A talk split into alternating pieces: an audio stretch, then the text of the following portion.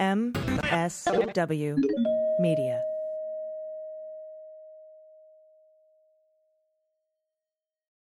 A big thanks to Athletic Greens for supporting the Daily Beans. Athletic Greens is going to give you a free one year supply of immune supporting vitamin D and five free travel packs with your first purchase. Just go to athleticgreens.com slash dailybeans to take ownership over your health and pick up the ultimate daily nutritional insurance.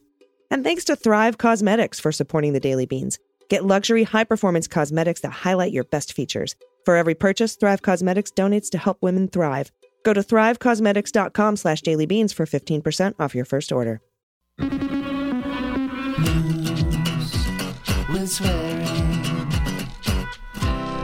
beans, daily beans, daily beans, daily beans. Hello and welcome to the Daily Beans for Thursday, July 7th, 2022. Today, Patsy Baloney's 1 6 committee interview has been scheduled for tomorrow. The Oath Keepers are expected to be mentioned in committee hearings next week and are prepared to waive their speedy trial rights to delay. The Fulton County DA will not rule out a subpoena for Trump himself. The Capitol Police say that a defendant's demands could expose Capitol security. Trump's real estate firm has been found in contempt of court, and Boris Johnson tries to cling to power after dozens of lawmakers resign. I'm Allison Gill. And I'm Dana Goldberg. Clinging to power. Where have we heard that? We've seen that. know. That um huh. Ooh, where somebody didn't want to leave office. I can't. I don't know. Some overtanned orange guy in an adult diaper. Mm. Ah, yes, yes. Yeah. Well remembered, my you friend. know the one. If I need to narrow it down for you, I'm happy to. I mean, it's fallen out of the news cycle, you know, so I really That's true. I can't keep up with all of it. A couple other breaking news stories today, Dana. There's a story emerging from Uvalde. That's the Robb Elementary School shooting. That one of the officers had a clear shot at the gunman, but could not get the go ahead from his supervisor. Every time a detail comes out about the story, I'm literally out loud going, "What the fuck?" Like every time that's that's just all that comes out of my mouth. I'm so Yeah, and- angry about this. And Arredondo has resigned from city council, but not from the police department. This is fucking. The FBI is, is down there looking at that. The Department of Justice is, I know that. And they're also, the FBI is looking at federal charges for the Highland Park shooter. Not sure if we will get federal charges or not. Depends on the motives from, you know, what you get from the shooter himself. Trump's real estate firm, Cushman and Wakefield, they've been found in contempt of court and will be ordered to pay $10,000 per day until they produce the documents that Tish James wants. Fabulous. And Fani Willis had an interview with MSNBC. She said there will be more subpoenas in Trump's orbit and doesn't rule one out for Donald himself. Although generally you don't subpoena targets of investigations. And and Lindsey, of course, is suing to block this subpoena now, Mr. Graham Crackers, saying some bullshit that lawyers should know better than to say. He's saying the grand jury interview will immediately go to the January 6th committee. That's fucking illegal, and he knows it, and it's not going to happen. And also, he said in his statement that he doesn't want to testify that they've told him he's not a subject or a target. So why don't you want to testify? Why wouldn't you say anything? He's going to have a hard time because this is not a congressional subpoena, which are a little easier to flout these days. We've seen Apparently. This is a, uh, a, a you know a state grand jury subpoena, and and you can be held in civil contempt for that. You can be put in jail or fined, like like they're doing with uh, Cushman and Wakefield and Donald Trump up in New York. They Yeah. can do that down in down there too. So we'll see what happens, but. That's dumb. But I mean, he is between, he's stuck between a dildo and a crematorium. Yes. He either has to give up Trump, you know, who who's he's the Lindsey fish for that guy, or he has to, you know, take the bullet himself. I'm just So- laughing because I feel like that Lindsey Graham has probably been to both the crematorium and the dildo shop.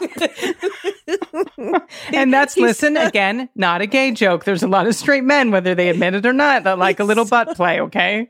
he saw that he saw that uh, Four Seasons Total Landscaping and was like, I should visit. I mean, hey, listen.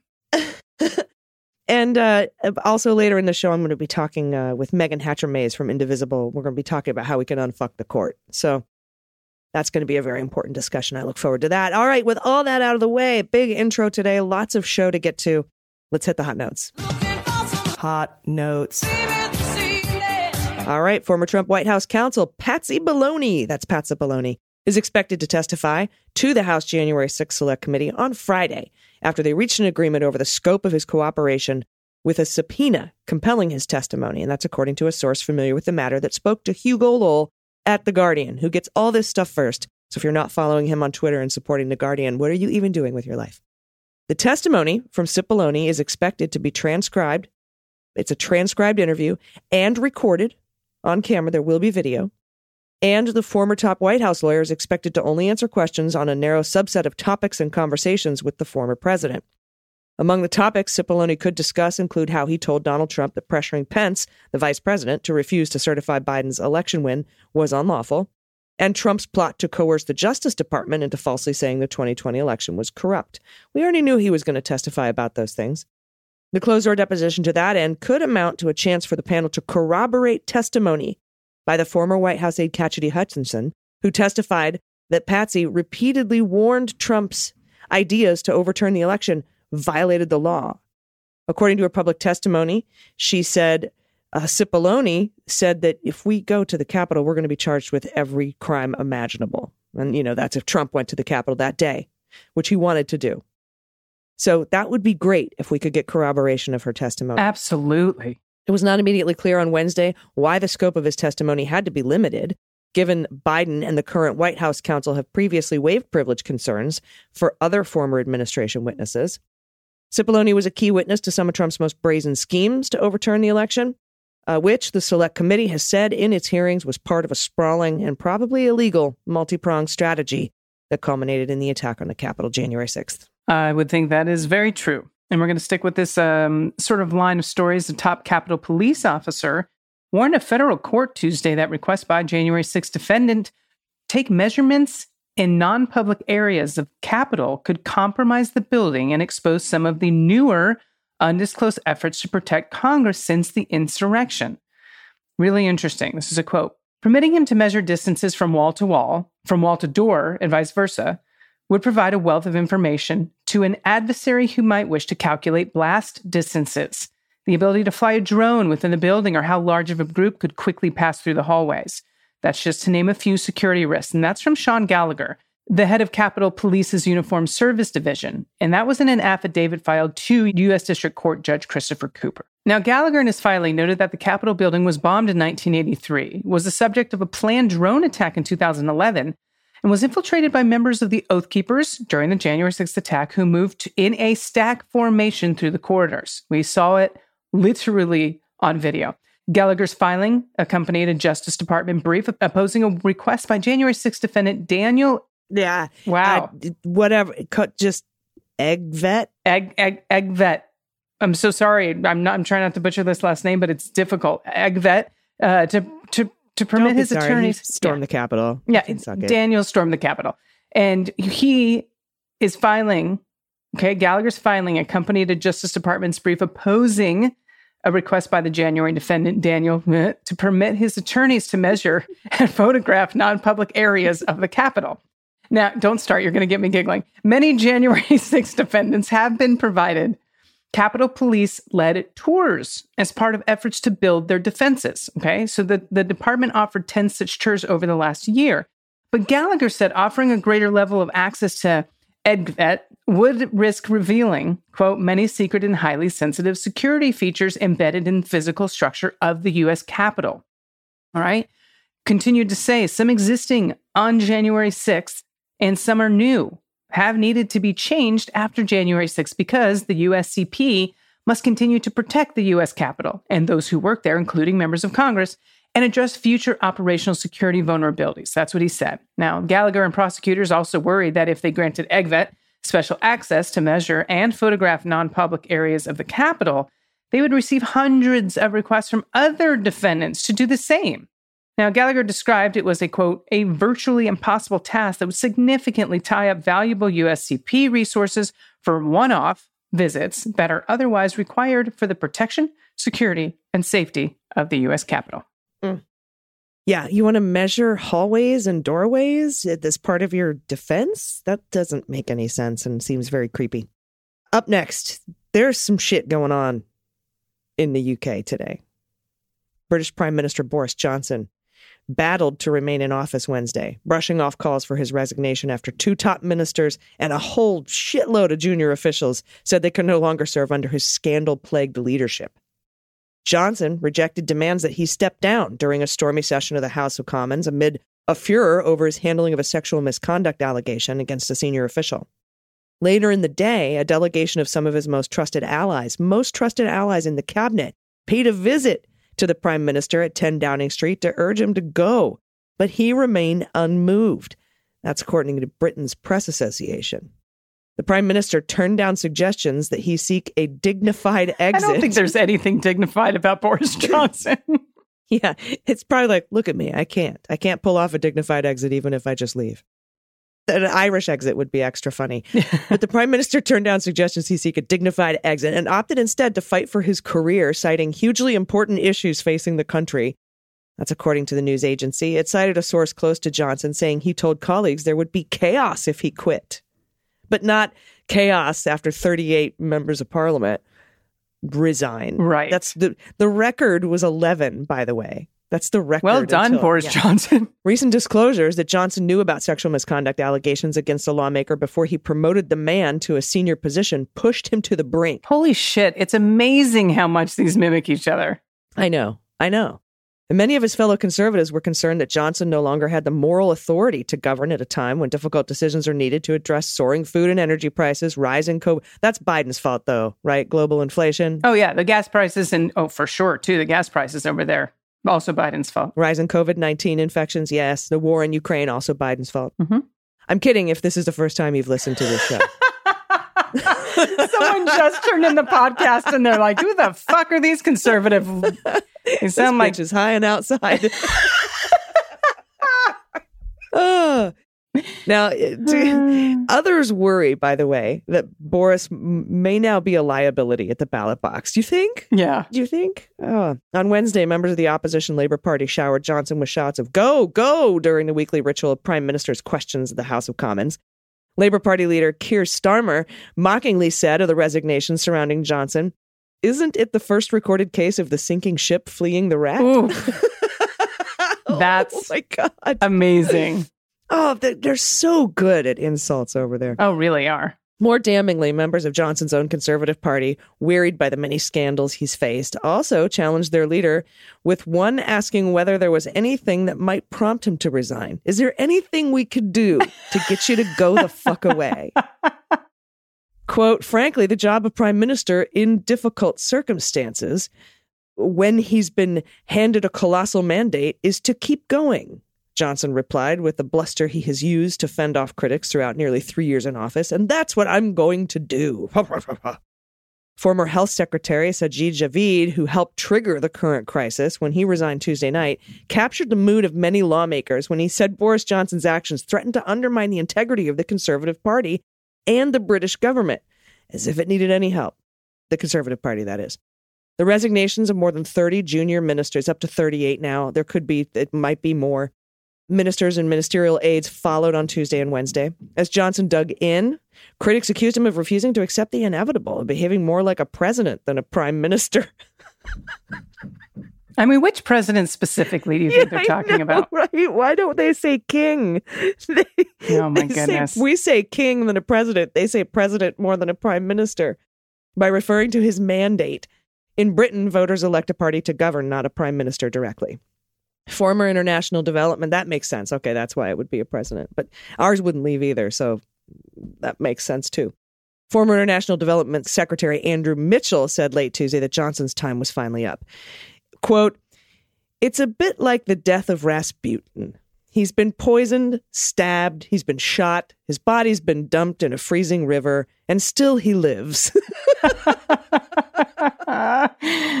I don't mean to laugh. I mean, this is actually a serious crisis over there. But Mitchell goes on to tell the BBC, but this is an abnormal prime minister, a brilliantly charismatic, very funny, very amusing, big, big character. But I'm afraid he has neither the character nor the temperament to be our prime minister. I love that. It reminds me, and I know it's different. I don't know if you, I think it was Maggie Smith, as comedian, and she's sitting there and she's like, I was with my wife one night. We were sitting at the dinner table and I was looking across at her thinking, God, you were so wonderful. Who could I set you up with? And I feel like I feel like these guys are the same thing. He's charismatic, he's funny, he's amusing, he's big character. But man, what other country could we send him to? yeah, they're like, let's send him to the U.S. Oh man, thank you for that, AG. Thank you for the laughs. I know our listeners always enjoy when we get giggly. Mm. All right, AG. A defense attorney for the Oath Keepers founder Stewart Rhodes said Wednesday that members of the group accused of seditious conspiracy they're going to seek a postponement for their upcoming criminal trials amid the January 6th committee's public hearings. Now, this is interesting. Committee member Rep. Jamie Raskin, he confirmed CBS News the July 12th committee hearing is going to focus on the roles and the actions of domestic violent extremist groups, conspirators, and far right organizations. Well, an attorney for Rhodes, who's Philip Linder, he cited the expected focus on the Oath Keepers in seeking a postponement of the September and November criminal trials. Linder said the group of defendants, quote, have agreed to temporarily waive their speedy trial rights. Hmm. Yes, went on to say, we will keep filing continuances in the cases until the January 6th committee complies with the Justice Department's request for transcripts of all of the witnesses they have allegedly interviewed. And that's again Linder. In a June letter submitted to DC federal court, the Justice Department acknowledged it had asked for copies of a committee deposition transcripts, but had not yet received them. Okay, the Oath Keepers defendants are not the first high profile defendants to seek court delays by citing the January 6th Select Committee's hearings. Former Trump campaign advisor Steve Bannon, he's asking to delay his trial on contempt of Congress charges, which is scheduled to begin later this month. Remember that? We, he was like, oh, it's too high profile. I'm never going to have a jury. And everyone's like, no one's been fucking talking about you, Steve. yeah, it's a combined total of 30 seconds. yeah, you're, you're going to be fine, sir. All right. Cold sore. I know. Now, we reported on that filing earlier this week, along with the DOJ's Biden response, remember? And Bannon has filed a reply to that response saying basically, hey, come on. We don't know what the next hearings are going to be about. So please just delay for three months. And, you know, the guy's like, we're still not going to fucking talk about you, Steve. Now, off note, AG, the Bannon team says that the Department of Justice interviewed a new witness in the case on June 29th, and they want more time to go over that deposition. Anyhow, so we don't know the new Hmm. witnesses. Yeah. Why would you need to interview a witness in a simple contempt misdemeanor case unless it was his lawyer Costello, whose stuff they were trying to get a hold of and phone records and shit? That's interesting. Yep. Interesting. Peculiar. Yeah, and and you know what? They might delay the judge. At first, I was like, the judge isn't going to fucking delay this, but you know, it's a three month. They're asking for three months. It might be worth it for the judge to just delay it. It's not going to make any difference in anything. Right. So, you know, everyone would be, oh, Bannon will be out there for three more months spitting his stupid lies. Kind of, but I mean, even if they do start the trial next month, it would still be another couple months before he went to jail anyway. And, you know, even if he got convicted, which, and you know, if they really want this delay, that means if they get, if they don't get the delay and they, and he gets convicted, they're going to file an appeal saying that they didn't, that the court didn't give him this delay. Right. and and they probably wouldn't win but like why even give them the option? You know just delay the thing and this takes this off the table as an appealable thing. Absolutely. so if i were the judge i just might humor him. We'll see what happens though all right we'll be right back with meagan hatcher mays we're going to discuss how to fix scotus stay with us After these messages, we'll be right back. Hey everyone, I want to tell you about Thrive Causemetics, my new favorite brand for high performance beauty and skincare products made with clean, skin loving ingredients. And there's a lot to love about them. They use no parabens, no sulfates, no phthalates, and they're certified 100% vegan and cruelty free. And they're amazing.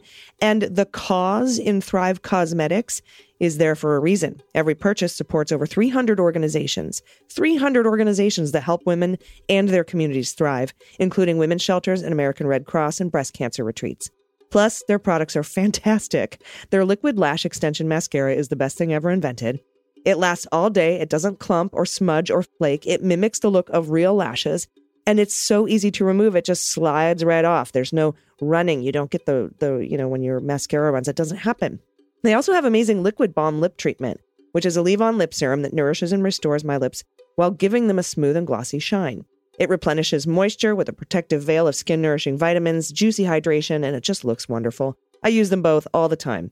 And now is a great time to try Thrive Causemetics for yourself because right now you can get 15% off your first order when you visit thrivecausemetics.com slash dailybeans.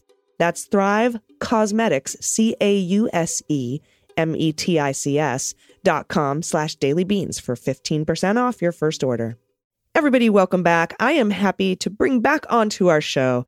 I love talking with this guest. She is the director of democracy policy at Indivisible, and she's also the founder of Unrig the Courts Coalition, former counsel for Demand Justice and former aide to Delegate Eleanor Holmes Norton for the District of Columbia. Please welcome Meagan Hatcher Mays. Hi, Meagan. Hi, thanks for having me. I'm so glad to talk to you because I'm freaking out. Yes. I'm freaking out a little bit because I am seeing, you know, the Alito decision in Roe v. Wade. I am seeing the the gun SCOTUS decision. I am seeing the the future of privacy rights, including contraception, same sex relationships, same sex marriage, under threat by name. Those were named by I'm going to call him Justice Thomas. I'll put justice in quotes. and now the new case they've taken up, Moore v. Harper, which would throw total control of state elections to state legislatures, to the partisan state legislatures. They're gerrymandered to shit. And I'm freaking out because I feel like the o- there's only one thing we can do to prevent all this from happening. Help me understand our, our options here. Yeah. The most important thing Congress should be doing is expanding the Supreme Court. They should be adding seats to the Supreme Court to undermine the influences uh, influence of the conservative justices who I not only disagree with, like as a matter of policy or legal interpretation, but who are becoming existential threats to our democracy. And I really don't say that lightly. And I and I'm not just saying it because we disagree. Um, it's not like, oh, my favorite color is red, and Brett Kavanaugh's favorite color is green, uh, green, and we just agree to disagree on what the best color is. Like this is actually the Supreme Court is behaving as hostile actors to the well-being of our democracy.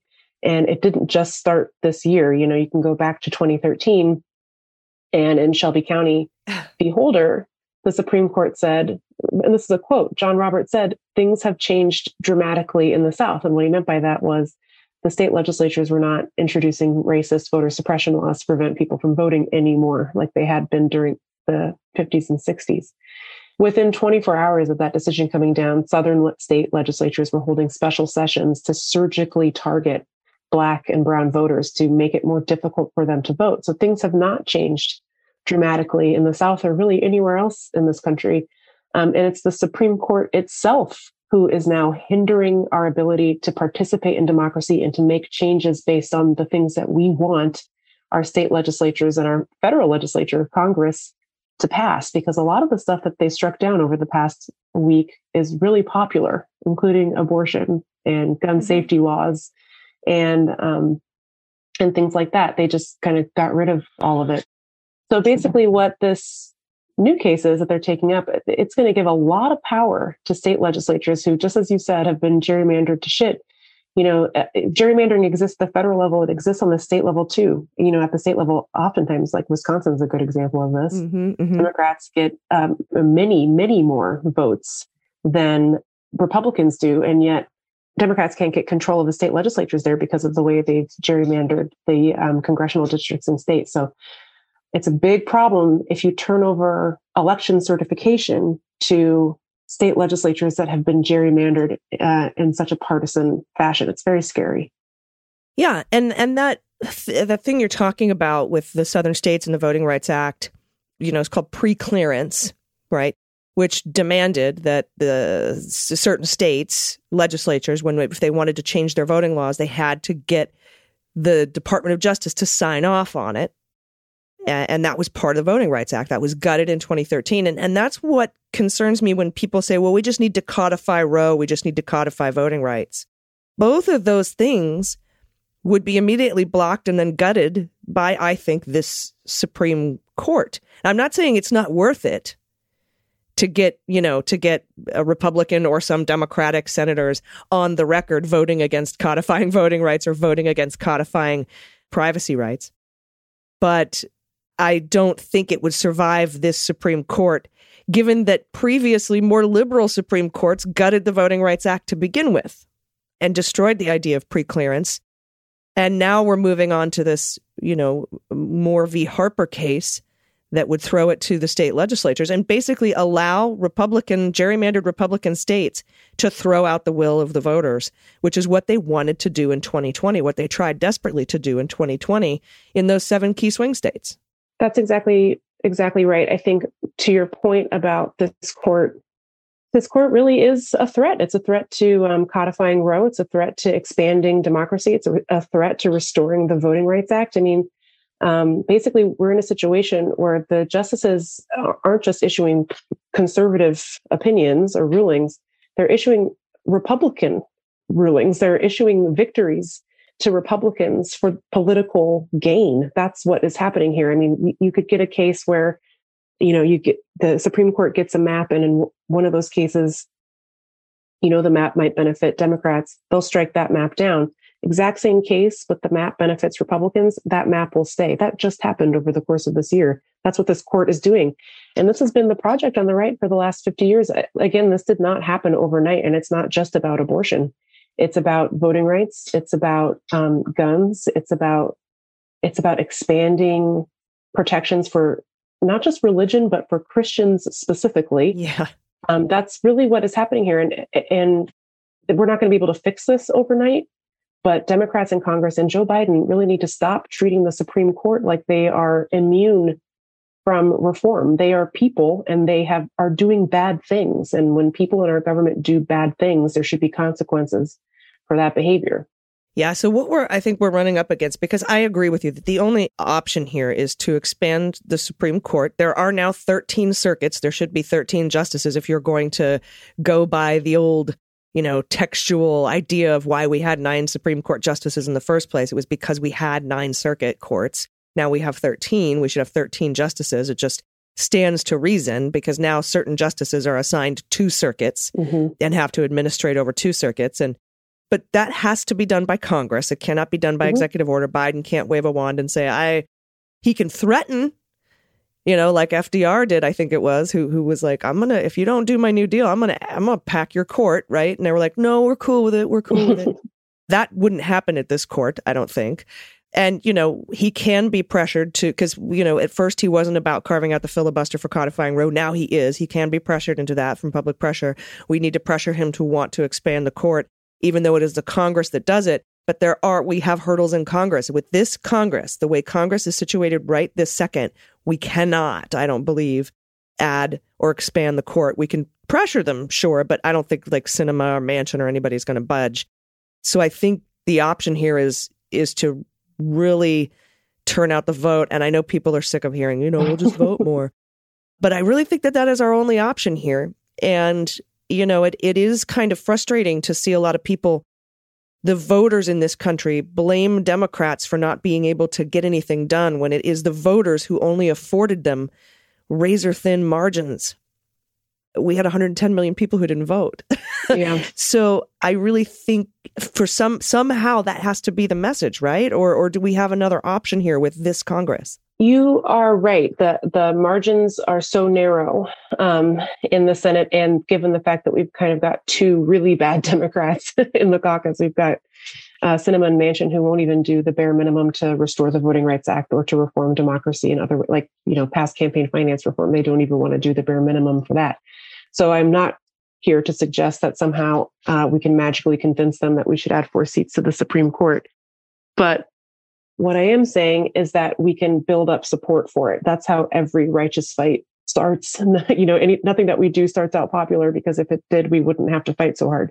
So what we can be doing is contacting our members of Congress, especially our senators. There are only three senators who are co-sponsors of the bill on the Senate of the court expansion bill on the Senate side. And so what we can do is spend this summer working really hard to build up as much support in Congress for court expansion so that when we do get a better Senate majority and a better House majority, we can move quickly to not only pass um, the Voting Rights Act, the John Lewis Voting Rights Act, but to also pass a court expansion bill to protect our our re- reform part. Yeah, our the bills that we are able to pass. So that that'll be really critical. And I think, you know, I think we have some good evidence that that sort of thing can work. You know, I think when Indivisible first started talking about the need to get rid of the filibuster, that was not a particularly popular um, position to take. Yeah. But now we're in a situation where if you want to run as a Democrat for Senate, it's almost a a, a litmus test that, that you have to be in favor of getting rid of the filibuster. Like even really moderate Democrats, like Conor Lamb in Pennsylvania, is a really good example, came out in favor of getting rid of the filibuster. That doesn't just happen without a lot of work. And so I think that court expansion can be just like that. I think it can be something where we're really demanding it of people who are currently in Congress or people who are running for Congress that they need to understand that the problems facing this country are not just about passing bills through through the legislature. It's about protecting them from a court that is hostile to the majority will. And, and I, I know this yeah. all sounds very hyperbolic and doomsday, but it's really it's not. True. This is really what it's they not. think. It's really what they believe that the court should be able to overturn the democratic will, especially if most people think we should be expanding rights and benefits to others. This court doesn't think that. This court thinks that rights should be restricted mm-hmm. to whoever had rights at this country's founding, which is white men. That's what they think. They've pretty much said as much in the abortion case that we just got and in the gun case that we got as well, that they really want us to be looking back at the 1800s if we want to determine the type of life we want to live in 2022. Yeah, but only the parts that they that they like, right? Because back right. when the framers, you know, the framers only wanted didn't just want white men to to be in charge of government. They didn't want poor white men to participate right. either. So, but they're going to let that one go this time. so, right. you know, it's it's they are inconsistent in and as uh, clearly uh, because we we saw it when Justice Thomas was wanting to go after Griswold and Obergefell, but not loving you know it's it's like okay well where's your consistency? Yeah. there is none. It is for their own little cherry picked future that they want. And and i really think it's important that we do reach out to our to people running in the primaries and and in the general to find out which of the democratic candidates are all about expanding the court or would vote for it or would vote for a filibuster carve out to do that. So we need to be asking them just you know just like you said not just our current senate and pushing for it because you're right. Making noise makes a difference. People, I hear people constantly say, well, you could have codified Roe uh, when Obama had a supermajority, uh, which he only had for 72 days. But let's even pretend that he could have. He, he couldn't have because a great number of Democrats were pro life at that point. And now it's a given that every Democrat is is pretty much pro choice, right? And that's because we made noise and we pushed. Mm-hmm. And and so I think it's so very important. And we do it in a way that doesn't like fuck the midterms, right? Don't don't be like bashing Democrats, just pushing them to do the right thing. I think that's right. I think that what we really should be working towards is um, a caucus that is responsive to what people want. People Demo- voting for Democrats who don't just repeat the party line, but who are willing to fight for, like, do what's necessary to fight for the things that we all want. I mean, these issues that the Supreme Court has been striking down are, like I said, are incredibly popular. It shouldn't be difficult um, for Democrats to lay out a vision of what they are going to fight for if they win in November. But I think there's a big difference between fighting for something and resisting something. And I don't know that Democrats have necessarily adopted a fighter pose yet, but it's, I think it's still popular. And I think, you know, I, I, I agree that I think people get frustrated when you say, "Oh, don't forget to vote in November." But I think a couple things about that. One is uh, I'm absolutely not advocating for vote blue no matter who, because it really matters who. It very much matters who. And we should be voting for people who are going to do what's necessary to protect our democracy, both from state level actors and from the Supreme Court itself. So that's really important.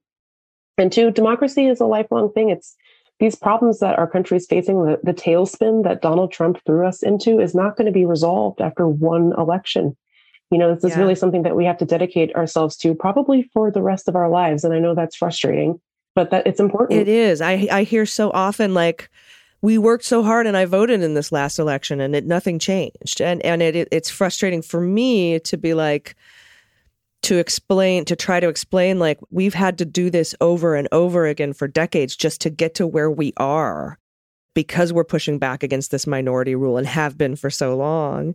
So i you know i do think it's important that that we understand that this isn't a one and done thing you know and, and that's why we always say this is the most important election of our lifetime. Every election is going to be from now on until the end of time the most important election because we are pushing back we are pushing back on autocracy and it's it's it's tough to to take a fighting stance from a defensive position. You're right. We need to get into that fighting stance. Yeah.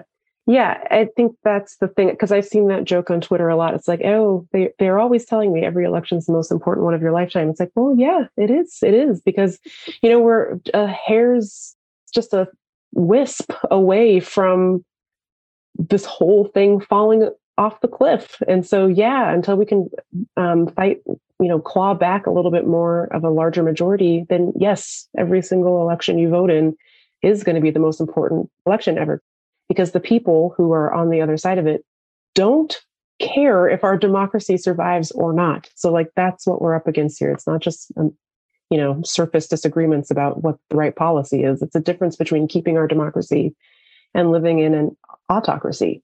So, yes, every election is the most important one since the last one.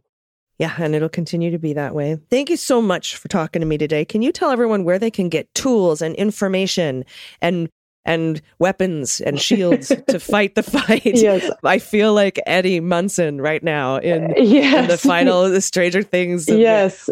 Whipping out a Metallica solo. Where yeah. do I get my guitar? Yeah, the first thing is to learn how to play Master of Puppets um, on on your Fender.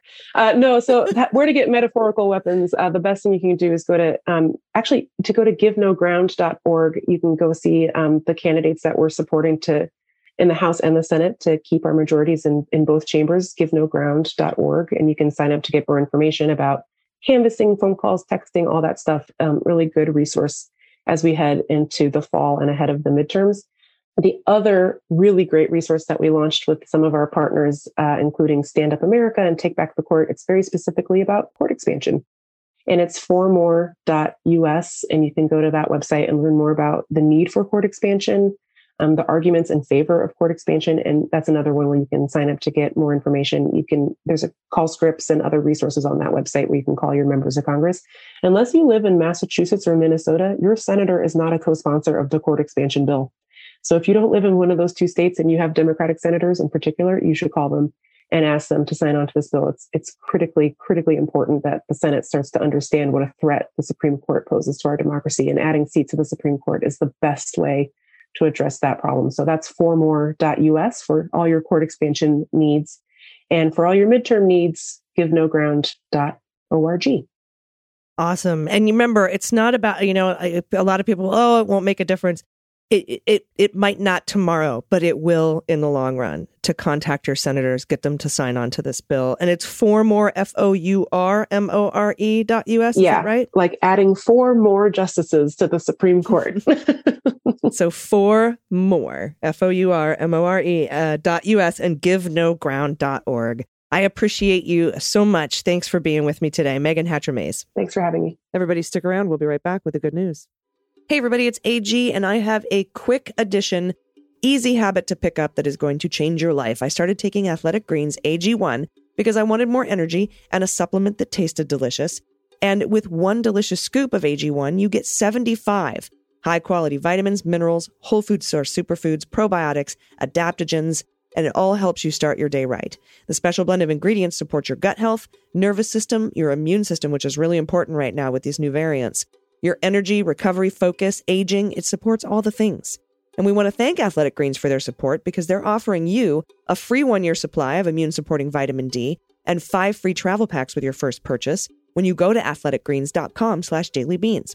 I take Athletic Greens every morning before the gym, helps with my mental clarity, my focus, my recovery time, my alertness, my gut. And with every purchase, they donate to organizations helping get nutritious food to kids in need including No Kid Hungry here in the United States. Right now, it's time to reclaim your health and arm your immune system with convenient daily nutrition. It's just one scoop in a cup of water every day. AG1, it's delicious. No need for a million different pills and supplements in your cabinet and your refrigerator.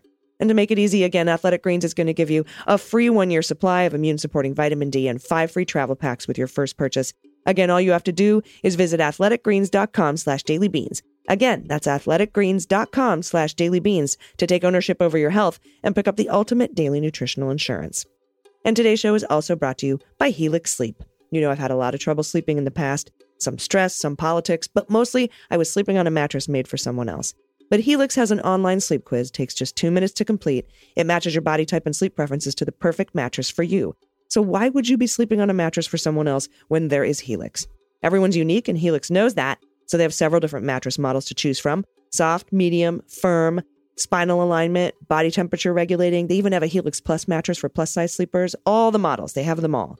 I took the Helix sleep quiz. I was matched with the Helix Midnight because I'm a side sleeper and I prefer a medium firm bed. And it has increased my sleep exponentially. I am no longer in sleep debt and I can't recommend Helix enough. So if you're looking for a mattress, head to helixsleep.com slash dailybeans, take the online sleep quiz, order the mattress you're matched to, and it will come right to your door, shipped for free. They have a 10 year warranty. They'll pick it up and return all your money if you don't love it, but you will. They have financing options and flexible payment plans available. And Helix was awarded number one best overall mattress pick of 2020 by GQ and Wired Magazine. Helix has been recommended by multiple leading chiropractors and doctors of sleep medicine as a solution for improving your sleep as well. And right now, Helix is offering up to $200 off all mattress orders and two free pillows for listeners at helixsleep.com slash dailybeans. That's Helix Sleep, H-E-L-I-X sleep.com slash dailybeans for up to $200 off all mattress orders and two free pillows. Everybody, welcome back. It's time for the good news. Who likes good news?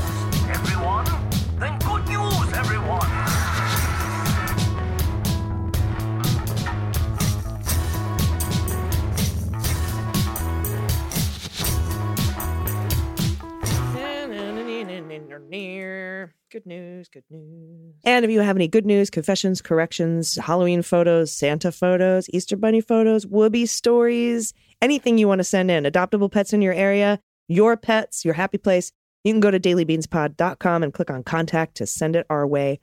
We need your good news. Send it in. All right. First up from Upcycle Wino, pronoun she and her. Hello, I'm a longtime listener.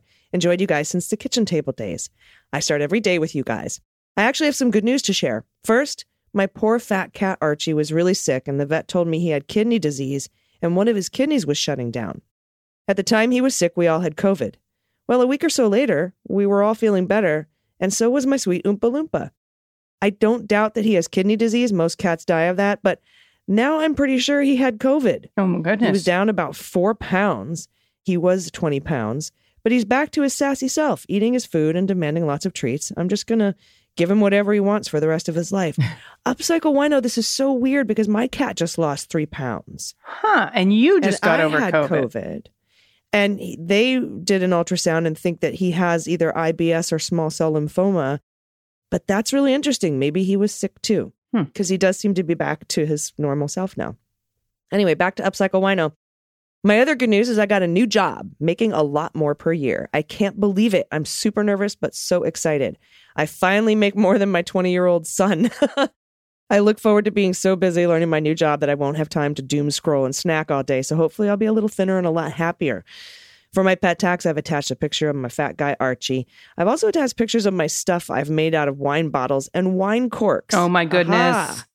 Thank you so much for all you do, sending you lots of hugs and love. Hence the upcycle wino. Look at how cute these wine cork animals are. These are so good. I love this. Oh my God, wine. look at that light. That is really amazing. It's been cut and two wine bottles glued together. And that, that's stunning. That's really rad. I would really love to know, If you can buy one of those, Upcycle Wino, if you sell those lights. Those are really, really yes. cool. So let us know. Let us know. oh, and wait, look at oh, the the- oh, look at the babe, the chunker. Oh, so cute. Thank you, Upcycle Wino. Indeed. All right. This is from Nathan. Pronounce he, him. Hello from Australia, lovely Leguminati. In response to your call for good news, I submit this story of public servants going above and beyond to save my brother's life. At the end of April, my older brother, who's only 51, was catching the train home from work when he collapsed at a railway station. He suffered a massive heart attack and his, his heart stopped.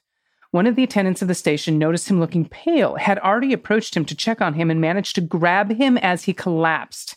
He started CPR straight away while other staff got the defib and called the ambulance. Those heroes worked on my brother for 18 minutes before the ambulance got there to take over. The prognosis was not good. People whose hearts stop for more than 10 minutes generally do not survive. The hospital gave him odds of 20%. I have to remember this is a good news story. The hospital gave him odds of 20% that he would even wake up. Over the next few days, the angels at the ICU looked after him and he slowly improved. Once they stopped the sedation, he woke up and we are all relieved that he just continued to improve rapidly. He was transferred out of the ICU and then was discharged from the hospital about three weeks later. Our family wrote a thank you letter to the head of the rail company, thanking their staff for saving our brother. We were then invited to a morning tea and awards ceremony where the CEO provided the staff involved with awards for going above and beyond. That's what we should, God, that's so good. My brother attended and was able to thank them in person. He was so Wow. gratifying and humbling to be there. They spoke of their own struggles with the stress of the situation and how they didn't know if my brother had survived or what had happened after the ambulance left. Our family also gave the staff some gifts and spent time with them. Lots of tears were shed. Several things stuck with me. Dan and Jess, the two staff most responsible for helping my brother, had only been in the job for six months. They were not even supposed to be working at the station, but had been shifted there for that day. Dan, the one who caught my brother and started CPR, had come from a background of mental health and community support, was very experienced in doing CPR from that role. Dan's expertise in CPR and having the defib device are the only reasons why my brother survived his heart being stopped for 18 minutes. The CEO of the rail company was just so pleased to receive a thank you note instead of a complaint letter and said it made her cry and absolutely made her weak. Needless to say, we will forever be grateful. Attached is a photo of my brother with his saviors at the awards ceremony. Also attached for pet tax is our eight month old blue staffy Betty, who is a gorgeous little girl. What a phenomenal story. Whew. Oh, That is a hell of a story. I'm so, so glad. Oh, look at this blue Betty. I know. Whoa, blue Betty, bam a lamb. Oh, so cute. Look at the little legs. Look at the little crinkles in the skin. I know. I want to hug that puppy and I want to hug you and your brother, Nathan. Thank you for sending that story. And that's amazing. And thanks to the good first responders and uh, well, and and the people who worked at the rail. Um, that's amazing. Amazing. that they were there that day. It just happened to be incredible. Nicole, pronouns she and her. Love you all. It's my favorite way to start my day. Thanks, Nicole. Though I have a correction. Uh oh. Oh, Correction to a correction. Afrutta we're never going to know how to say this right, AG. is pronounced like Afforda, phonetically. Emphasize on the front. Afrota. Good news. Wait, uh, somebody sent me a. Somebody sent me a. Uh, watch this. Watch this. Ephrata. Pull it. Is it Ephrata? I'm going to pull it up off my phone right now because right. one of the good producers here knows Ephrata. what it is. Oh, it disappeared. Oh, she sent me a. Oh, I guess voice text oh, no. disappear over time. Anyway, we tried. Um, we will never solve the Ephrata Ephrata uh, mystery. I know. Um, but Nicole goes on to say, Good news is that my 19 year old daughter asked me to help her get registered to vote. Her words, I promise to never vote for a fucking Republican ever. Unquote. And she's been asking her friends to do the same. She has a great boyfriend who is motivated as well. Here is my pod pet tax, my rescue grand cat, Loki, with some pride paintings in the background that I painted for my bi daughter and my non binary pansexual other kid. other kid. The rose was my daughter's painting, a gift to me. Oh. I already love this damn family. I know this whole family is so fucking Nicole, cool. well done. Look at this beautiful boy cat. Is a boy cat? Yeah, boy. You want to grab this other next one? Okay. Matt F. in Central PA. in regards to the Central PA town names, Ephrata is pronounced Ephrata. Uh, Lititz was said perfectly, and Yes. Lancaster is Lancaster. Okay, Lancaster, I'll say differently, but I got Lititz, which you know what? One out of three. Not bad. Ephrata. And apparently, no one says Ephrata the same way in the entire city. Whatever the population is of Ephrata, we're not, that's how many takes there is on Ephrata.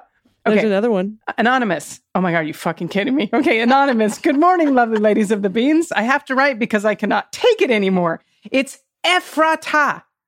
Ephrata. Emphasis, On, emphasis on the first syllable. Ephrata. Ephrata. A lovely town I've spent many hours in.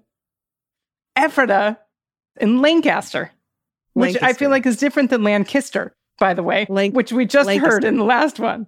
Lancaster County. We have to go. We're Oh just going to have to go to PA. I feel drunk when we do shit like this. I'm like, am I crazy? Are we high and outside? I feel like I feel like Beard and uh, at Ted Lasso, like plan, playing, oh my god! Plan, plan. I plant. know. Or those things an electric company trying to pronounce words.